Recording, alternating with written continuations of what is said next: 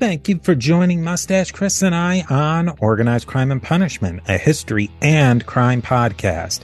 Here is a teaser for upcoming episodes of Organized Crime and Punishment. If you like what you hear, look in the description for links to full podcast episodes. Become a friend of ours by subscribing to the show and following us on social media. Tell a friend about organized crime and punishment so your friends can become friends of ours. Forget about it.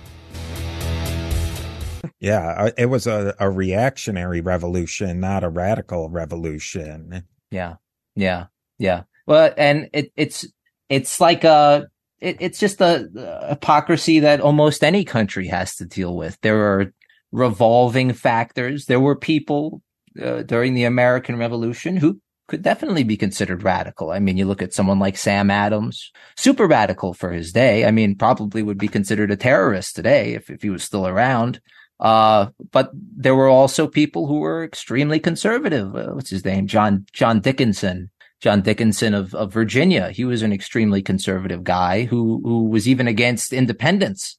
Uh, but in the end, he ended up fighting for America because he still loved his country. He just didn't love it that way.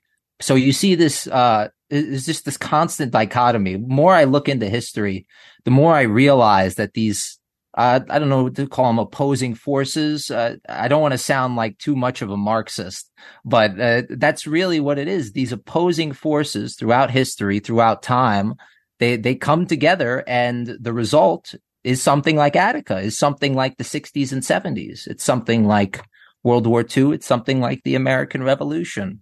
They all sort of rhyme together in their own special way.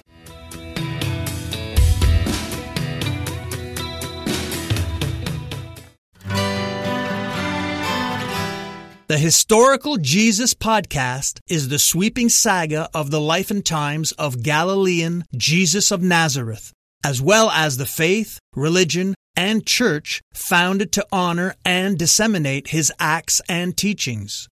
Join me, Mark Vinet, on this fascinating journey through time, exploring the many great works of Christian theology, literature, architecture, music, and art inspired by the words and deeds of Jesus Christ.